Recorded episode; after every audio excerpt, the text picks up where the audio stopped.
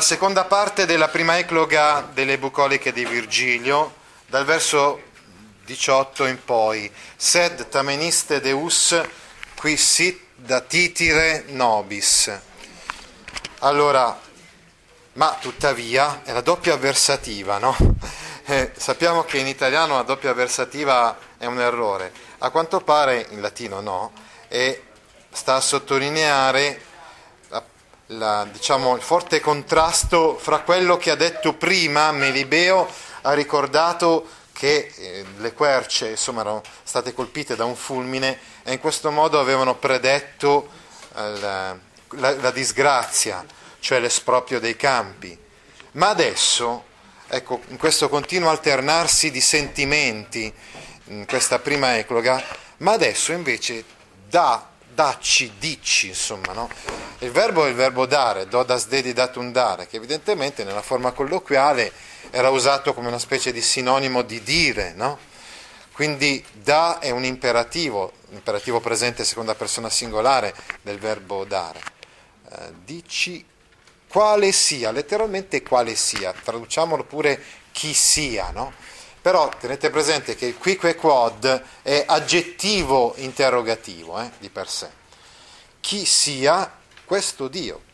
Quindi la principale, con l'imperativo, regge un'interrogativa indiretta, con il verbo quindi ovviamente al congiuntivo, presente del verbo essere sit, eh, e il soggetto istedeus, chi sia questo Dio?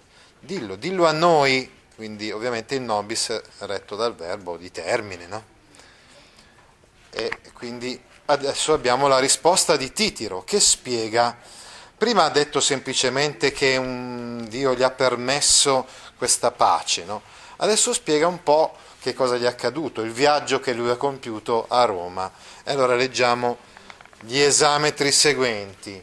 Urbem quam dicunt Romam melibee putavi, stultus eguic nostre similem quo sepe solemus, pastores ovium teneros depellere fetus. Che vuol dire quindi? O melibeo, io sciocco, uh, stul, quindi stultus, io sciocco, credevo, crede, credetti, io sciocco ritenevo, consideravo, ecco, uh, quella città, che la città, scusate, consideravo, ritenevo che la città eh, che chiamano Roma fosse simile a questa nostra. Ritenevo che la città che chiamano Roma fosse simile alla nostra, letteralmente a questa nostra. Qua dove eh, spesso noi pastori siamo soliti eh, depellere, depellere, eh, spingere giù, condurre, dove spesso noi pastori siamo soliti portare a vendere, i teneri parti delle pecore, i teneri neonati delle madri, dove spesso siamo soliti raccogliere, scusate, condurre i teneri figli del gregge. Adesso vediamo una per una le parole che compongono eh, questo periodo.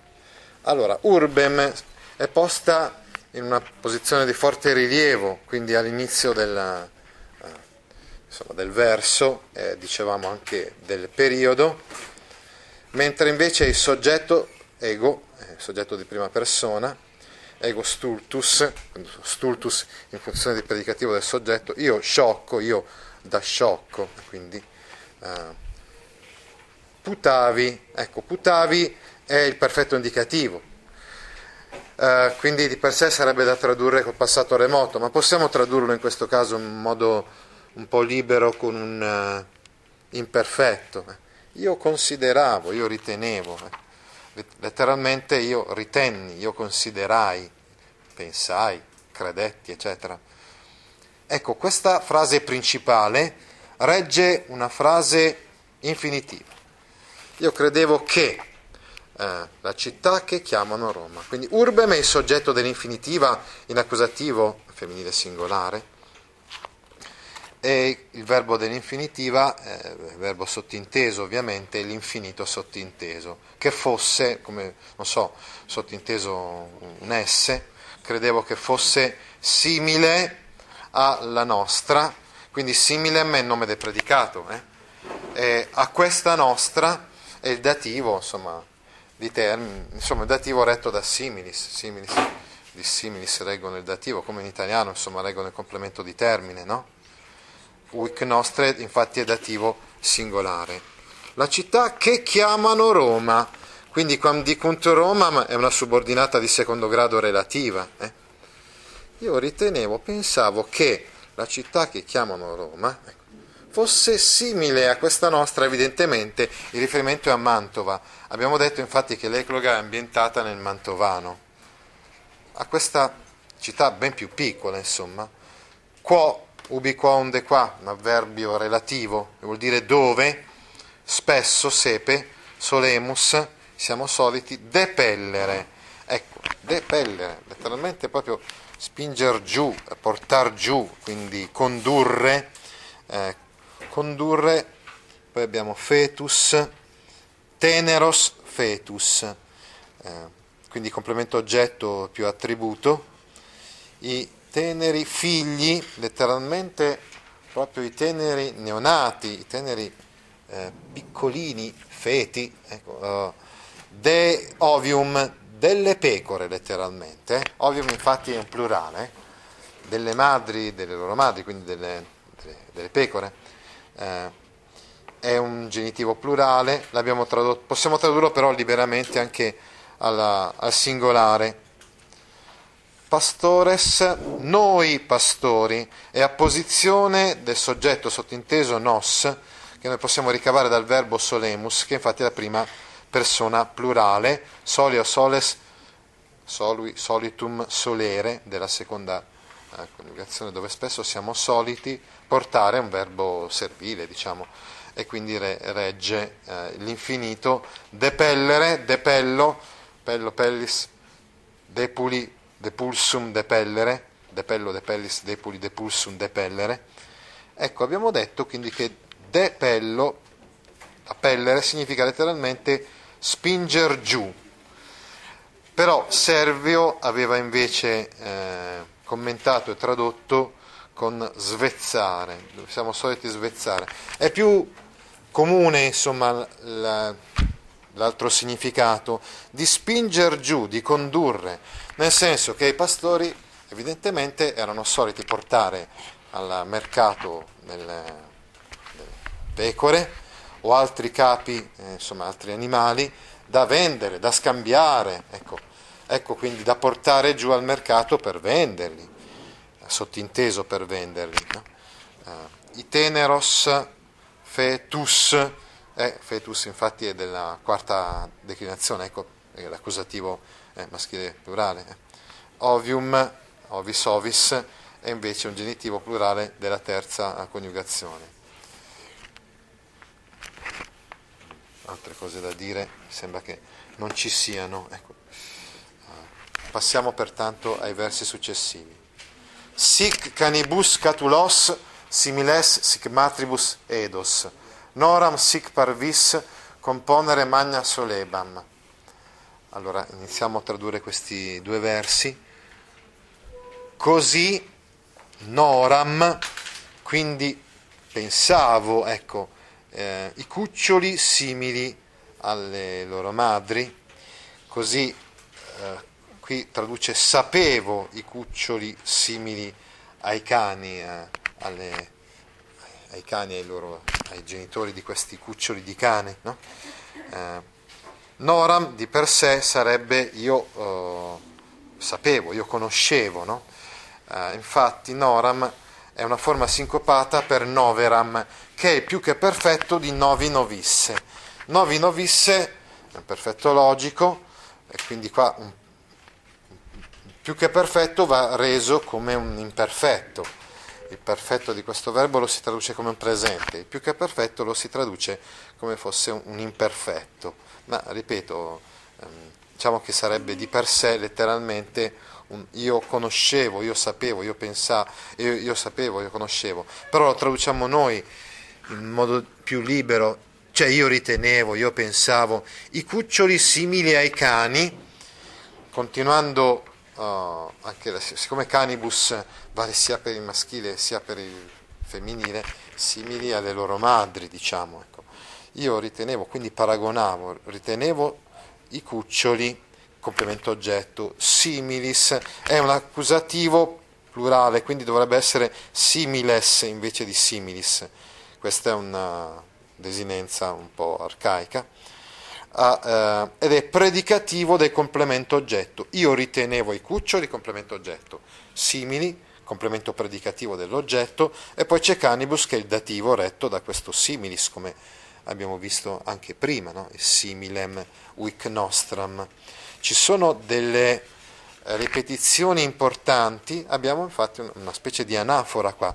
Sic canibus catulus similis, sic matribus edos, anafora più parallelismo. Ecco. Uh, quindi ci sono delle ri- figure di ripetizione importanti. Uh, e così sempre pensavo, ritenevo, Edos, i capretti, simili alle loro madri, sic matribus, uh, sempre sottinteso similis, no? quindi è sottinteso il predicativo dell'oggetto, Edos è un altro complemento oggetto e matribus è un altro dativo retto da similes, sottinteso sic parvis componere magna soleba. Ecco, una, diciamo una, un'anafora, un'altra ripetizione di sic, così solebam, ero solito, eh, solevo paragonare le grandi cose alle piccole. Ero solito comparare, solebam componere, solebam è l'imperfetto indicativo dello stesso verbo che abbiamo visto prima. Beh, ecco, quindi abbiamo svariati svariate figure retoriche qua. Ad esempio abbiamo visto il poliptoto e quando ci sono due parole che sono la stessa identica parola ma usata magari in casi diversi e quindi abbiamo similem e similis, solemus e sole, solebam. Oh, quindi io ero solito componere, quindi paragonare. Eh, comparare, paragonare. Magna, le cose grandi. Magna, pertanto, è un accusativo, si tratta di un aggettivo sostantivato all'accusativo neutro plurale alle cose piccole.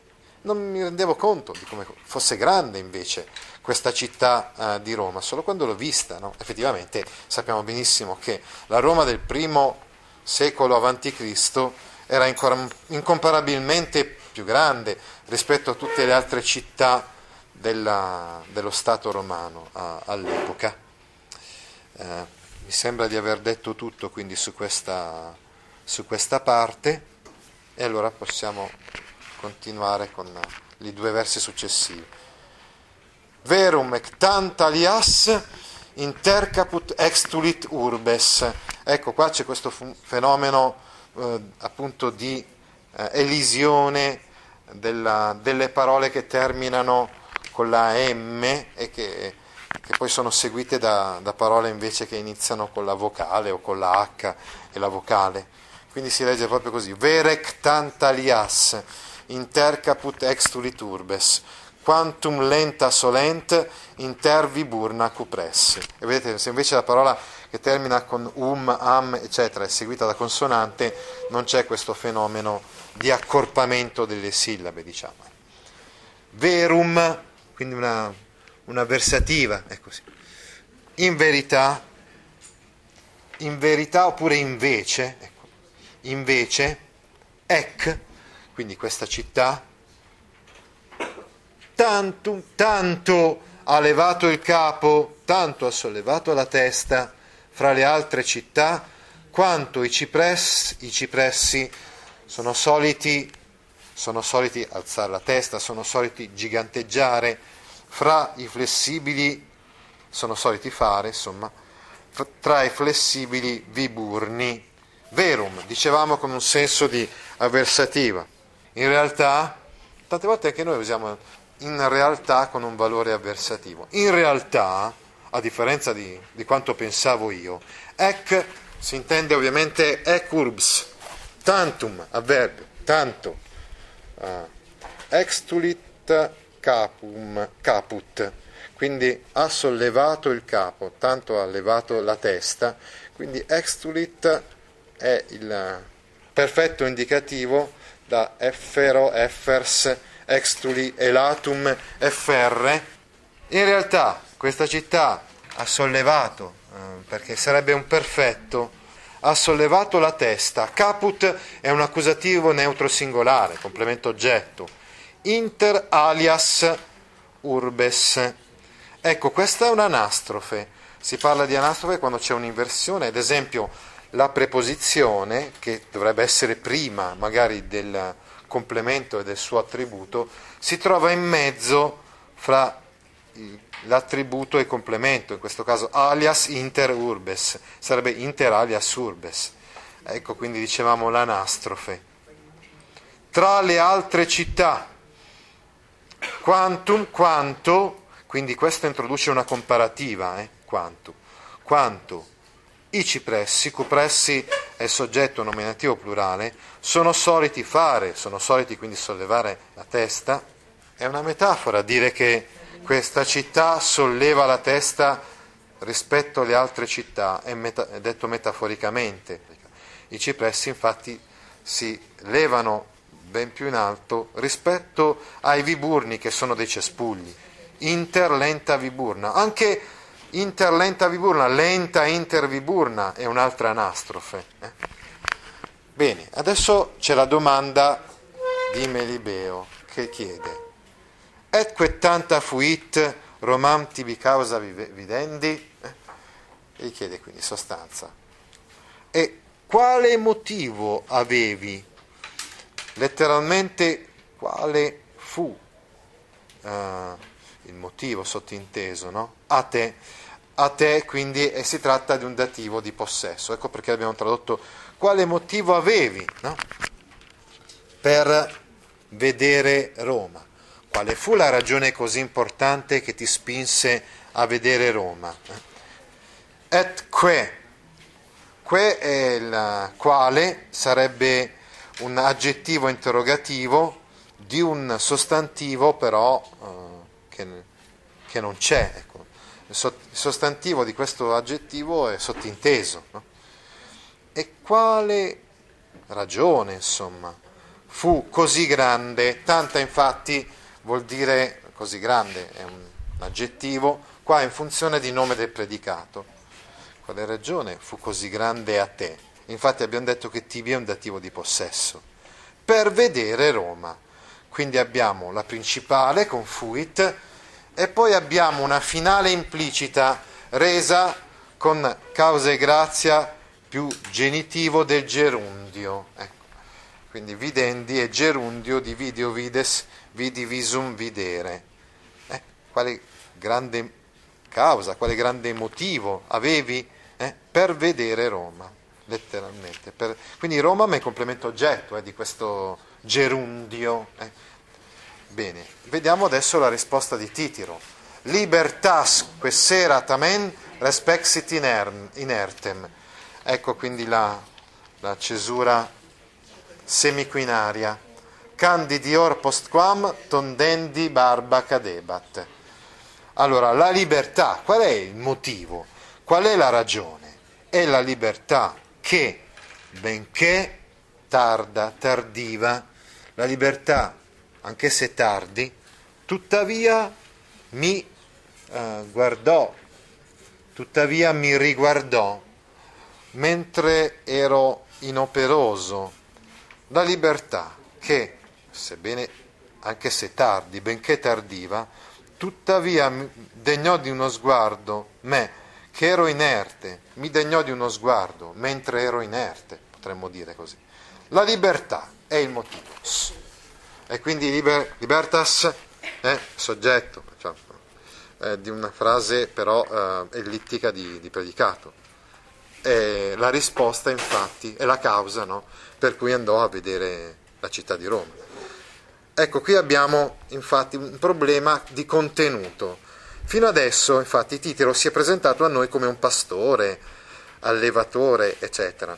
Però dice che è andato a Roma per uh, ottenere la libertà, allora è un pastore o uno schiavo? Le cose un po' uh, si mescolano e quindi questa affermazione ha fatto supporre che il pastore fosse in realtà in una condizione di schiavitù o almeno avesse necessità di pagare un riscatto per affrancarsi da uno stato di sudditanza, per diventare appunto libero. La libertà, che è riferito alla libertà, quindi un pronome relativo, eh, quindi comincia una frase eh, relativa, eh, che sera, benché, anche se, no? seppur tardiva, questo aggettivo pertanto sera, serus, sera, serum, è un aggettivo in funzione predicativa, eh, ha un valore concessivo, anche se tardiva, tuttavia, quindi la congiunzione avversativa tuttavia, respexit, da respicio, respicis, respexi, respectum, respicere. Mi ha guardato, ha guardato me che ero inerte, che ero inoperoso. Quindi il complemento oggetto è sottinteso ed è me, mentre inerte, riferito al complemento oggetto, eh, è sempre un aggettivo con valore concessivo, un aggettivo predicativo, diciamo, con valore concessivo, esattamente come quello di prima. Solo che quello di prima era predicativo del soggetto, mentre questo inertem è ovviamente predicativo dell'oggetto.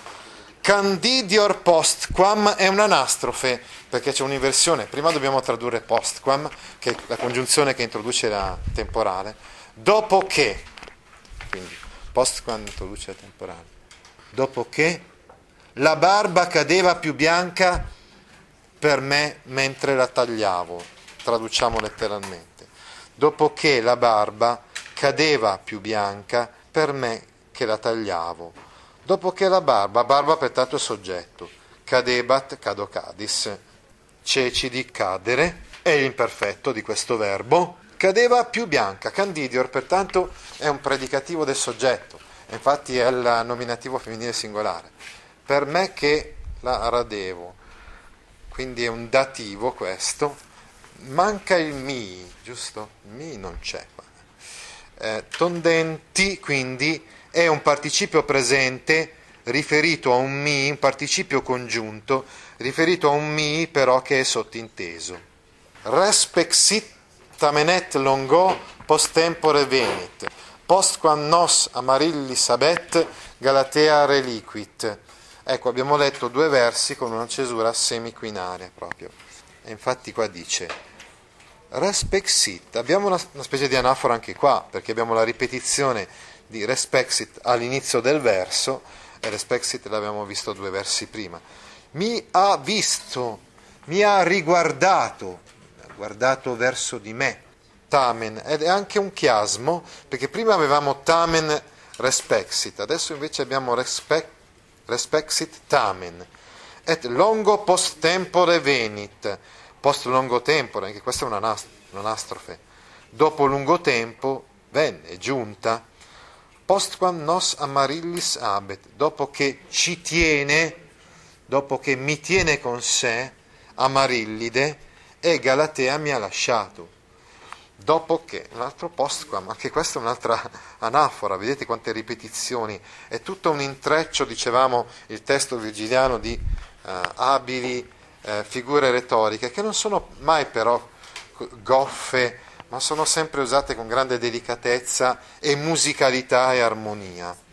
Tuttavia, mi riguardò e giunse, dopo lungo tempo, dopo che, ecco, evidentemente quindi c'è anche la tematica dell'amore, che fosse schiavo non da un punto di vista economico, ma, ma fosse schiavo d'amore, eh, Titiro, e quindi che la prima donna con cui lui stava, questa tale Galatea, lo, lo tenesse sotto di sé, lo opprimesse, e quindi la libertà che cercava fosse una libertà amorosa, può darsi, ecco, sono tutte cose un po' che vengono espresse da Virgilio in modo velato, non in modo così chiaro, perché lo scopo di Virgilio non è quello di chiarirci o descriverci una situazione in modo banale o semplice, no?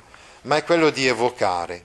Nanque fatebore nim dum me galatea tenebat, nexpes libertatis erat, nec cura peculi. E infatti lo confesso mentre mi teneva Galatea, mentre Galatea mi teneva con, con sé. Infatti, confesserò, bisogna dirlo, mentre Galatea mi teneva in mano, mi teneva in pugno legato a sé, non c'era speranza di libertà, né mi curavo del denaro, mi curavo del risparmio, non c'era speranza di libertà, non c'era cura del, del denaro, dei miei averi. Infatti, notate la ripetizione, cioè nam e enim, no? ci sono due eh, congiunzioni appunto dichiarative che eh, si incrociano fra di loro, che si ripetono, insomma. Infatti, lo confesserò senz'altro, senza dubbio. Fatebore, infatti, è un futuro indicativo di questo che è un verbo deponente, eh, che vuol dire appunto dire, confessare. Verbo fateor, fateor fateris, fateri, della seconda coniugazione. Infatti, lo confesserò, parentetica incidentale questa, mentre mi teneva con sé, mentre mi opprimeva, abbiamo visto prima, Galatea Dum introduce una temporale, siccome c'è l'imperfetto indicativo, ha il valore di per tutto il tempo in cui, finché, insomma, mi teneva con sé Galatea, non c'era nec spes libertà, non c'era speranza, spes infatti è il nominativo femminile singolare, non c'era speranza di libertà e non c'era neanche cura nello spendere, cura del denaro, letteralmente. Peculi, infatti è un genitivo da peculium, peculi, eh, genitivo della seconda, della seconda declinazione. Deriva questo termine, così come sostantivo pecunia, da pecus e quindi come eh, possiamo ben intuire, alle origini della civiltà romana c'era appunto l'allevamento e infatti pecus vuol dire bestiame e quindi da bestiame poi immediatamente il significato di denaro, nel senso che la proprietà del bestiame all'inizio era il bene principale di questa gente. Eh, insomma, Galatea aveva delle pretese così esagerate che il pastore non poteva neanche risparmiare un po' di denaro, non riusciva a tenere per sé neanche un po' di denaro. Sebbene molte vittime uscissero dai miei recinti e potessi fare del formaggio grasso per questa città ingrata, cioè il formaggio grasso venisse approntato, premuto letteralmente per la città ingrata, misconoscente. Tuttavia la mia destra non tornava mai a casa pesante per denaro. Mentre, sottinteso, mentre Galatea mi teneva con sé, anche se, quamvis infatti è una congiunzione che introduce la concessiva, anche se uscivano, benché uscissero, in, in latino, così come in italiano, spesso le congiunzioni concessive reggono il congiuntivo. Exiret, infatti, è un congiuntivo imperfetto da exeo, exis, exivi, exitum, exire, anche se uscivano, benché uscissero dai miei recinti, meis septis, multa vittima, Abbiamo detto quindi molti animali, quindi gli agnellini o i vitellini, vittima perché appunto spesso questi animali venivano immolati, anche se uscivano molte vittime dai miei recinti e quindi andavo a vendere questi, questi capi di bestiame e ottenevo del denaro. Pinguis et, dobbiamo tradurre prima la et, prima la congiunzione et e poi pinguis. Pertanto anche qua c'è una anastrofe.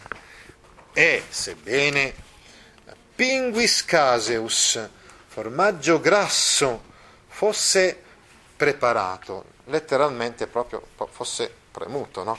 quindi col caglio, no? fosse cagliato possiamo dire, eh, quindi prodotto, fosse prodotto potremmo dire, del formaggio grasso quindi pinguis caseus è il soggetto di questa frase al passivo, dove premeretur è il congiuntivo imperfetto passivo da premo premis pressi pressum premere, per la città ingrata, quindi per la città sconoscente, ingrate urbi è un dativo di fine, et pinguis et, l'abbiamo già detto, eh, che deve essere reso con et pinguis, è una anastrofe, dativo di fine urbi ingrate, notate sempre la lontananza, c'è spesso in questi testi di poesia, del sostantivo rispetto al suo aggettivo, proprio per rendere con queste inversioni, con questa, questo ordine non usuale delle parole, per rendere la poeticità, insomma.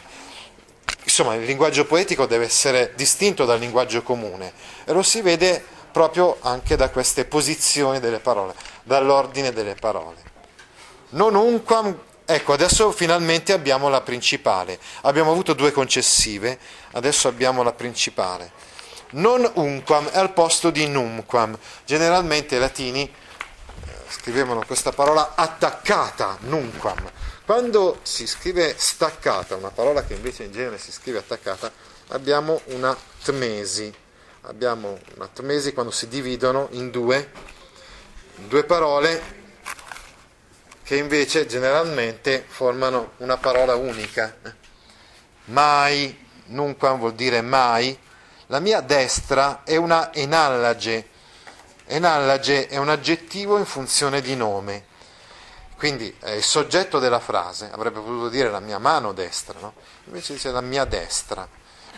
La destra, la mia, la mia mano, insomma, non ritornava mai. Redibat è il, l'imperfetto indicativo, sempre del verbo che abbiamo visto prima, redire, no? adesso abbiamo uh, redibat non ritornava mai la mia destra a casa, domum è complemento di moto a luogo. Eh?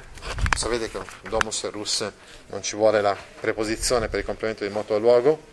Gravis, pesante, eh, ere per il bronzo, quindi per il denaro ovviamente. No? Non ritornava mai a casa pesante per il denaro.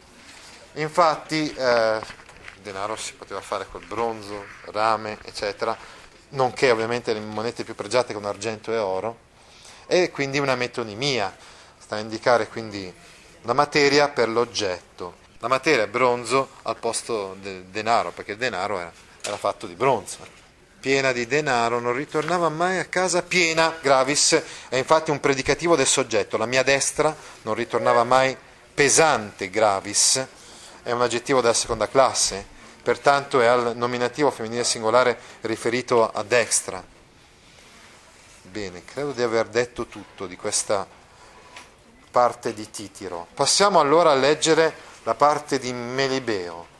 Mirabar quid mesta deos amarilli vocares, cui pendere sua patereris in arbore poma.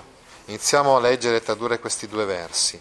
Mirabar, quindi mi stupivo, mi chiedevo, non capivo, insomma, quid, perché, per quale motivo tu, Amarillide, chiamassi triste gli dei, per quale motivo tu, malinconica o Amarillide, invocassi gli dei.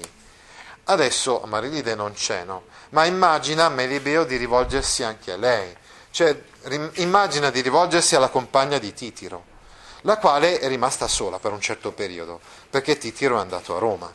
E allora io mi stupivo, non sapevo, mi chiedevo, mirabara, infatti l'imperfetto indicativo prima persona singolare da miror, miraris, miratus sum mirari, deponente della prima, mi stupivo, non sapevo il motivo per cui, mi chiedevo meravigliato, quid perché, quindi usato qua uh, con, per introdurre una interrogativa indiretta, perché tu chiamassi vocares, infatti è il congiuntivo imperfetto di voco vocas vocavi vocatum vocare, tu triste, intristita, malinconica, mesta è un predicativo del soggetto. Il soggetto sei tu, il soggetto sottinteso è di seconda persona singolare, se il verbo è vocares, il soggetto di seconda. Perché tu, o amarillide, Amarilli è un vocativo. Ecco, abbiamo già visto che questo è un nome di derivazione greca. Eh? Tu Amarillide invocassi gli dei. Deus quindi è complemento oggetto. Mi chiedevo per quale motivo. Tu Amarillide invocassi gli dei. Pensando a chi, per chi, lasciassi pendere sull'albero i suoi frutti. Per chi?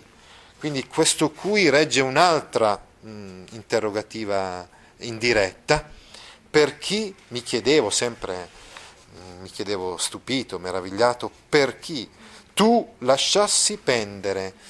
Patereris, infatti, è eh, un altro congiuntivo imperfetto deponente, eh, quindi che vuol dire appunto lasciare, perché per chi tu lasciassi patereris, pendere, e quindi il, l'infinito retto da patereris, pendo pendis, pensi pensum pendere, lasciassi pendere in arbore, sull'albero, i suoi frutti, i frutti dell'albero, eh, ovviamente. Per chi lasciassi pendere sull'albero i suoi frutti, insomma, non, non sapevo che eh, Titiro fosse andato a Roma e quindi mi chiedevo per quale motivo tu lasciassi i, frutti appunto sull'albero. Il verbo pendere della seconda coniugazione, quindi fa, fa pendeo, eh, vuol dire appunto stare sospeso. Per chi tu lasciassi sospesi, insomma, lì sull'albero, in arbore, sua poma, i suoi frutti. Ti interessano file di questo genere? Allora vieni su www.gaudio.org e iscriviti alla newsletter A Scuola con Gaudio all'indirizzo www.gaudio.org/news.